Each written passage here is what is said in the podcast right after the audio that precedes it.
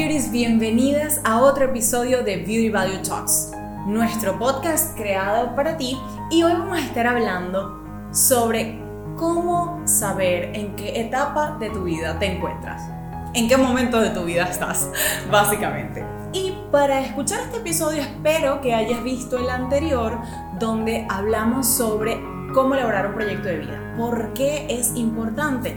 Porque hoy vamos a estar hablando de esas etapas que vamos pasando y que se alinean perfectamente con ese proyecto de vida que quizás estés creando para ti. Entonces, vamos a entender que los momentos o, o etapas de la vida que vivimos son importantes sobre todo para la solución de problemas. Sí, muchas de ustedes me escriben por DM, Eva, ¿qué hago con esto? O por email, Eva, ¿cómo soluciono esta situación? Y la verdad es que yo, aunque quisiera ayudarte, prefiero que tú puedas preguntarte y si luego lo quieres llevar a terapia, pues lo elaboras muchísimo mejor. Pero empezar a preguntarte, ¿cómo resuelvo esto? Partiendo de cómo estoy ubicándome en este momento en mi vida, en qué momento de vida estoy.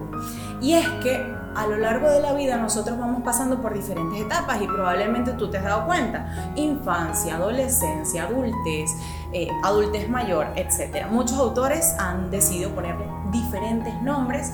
Hoy nos vamos a centrar en la teoría de Carl Jung, quien llamó fases del desarrollo a estas etapas, y Eric Erikson, quien las denominó etapas del desarrollo psicosocial.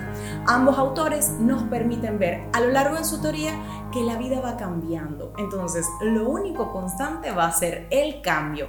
Y esto nos permite entender que en la medida en que vamos desarrollándonos, vamos a ir viviendo diversas situaciones y que cada uno de esos momentos que vamos a ir eh, experimentando involucran vulnerabilidades, pero también potencialidades. Es decir, va a haber momentos difíciles, pero también momentos de mucha satisfacción. Lo importante es mantener un equilibrio entre, ambas y a eso le llamamos salud mental. Cuando logramos un equilibrio entre los aspectos tanto positivos como negativos o más beneficiosos eh, o detractores de cada una de estas etapas. Entonces, nos vamos a ubicar en la teoría de Jung para entender que hay cuatro etapas principalmente y partimos de la infancia.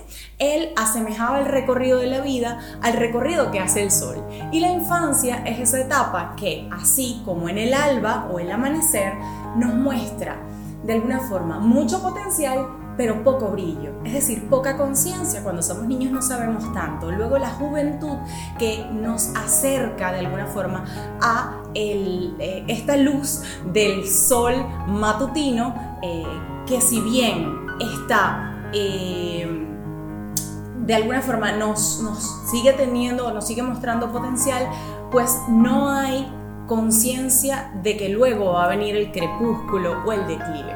Luego tenemos la madurez donde hay conciencia, hay brillo, pero el sol se asemeja al del atardecer, es decir, nos vamos acercando al crepúsculo. Y esto que hacemos, lo hacemos con un poco más de conciencia, eso es lo que llamamos madurez. Y por último, la vejez, donde ya el anochecer se acerca, nuestra conciencia o el brillo se va eh, disminuyendo. Entonces, fíjate cómo la vida va um, pasando por diferentes etapas y todos y todas eh, las atravesamos, que es lo importante, poder movernos en ese sentido. No es sano, por ejemplo, que yo vaya creciendo y eh, en mi madurez actúe o tenga actuaciones infantiles, lo que implica que cada etapa eh, es consecutiva de la otra y cada una tiene supremacía en la anterior. Entonces, ¿qué implica esto?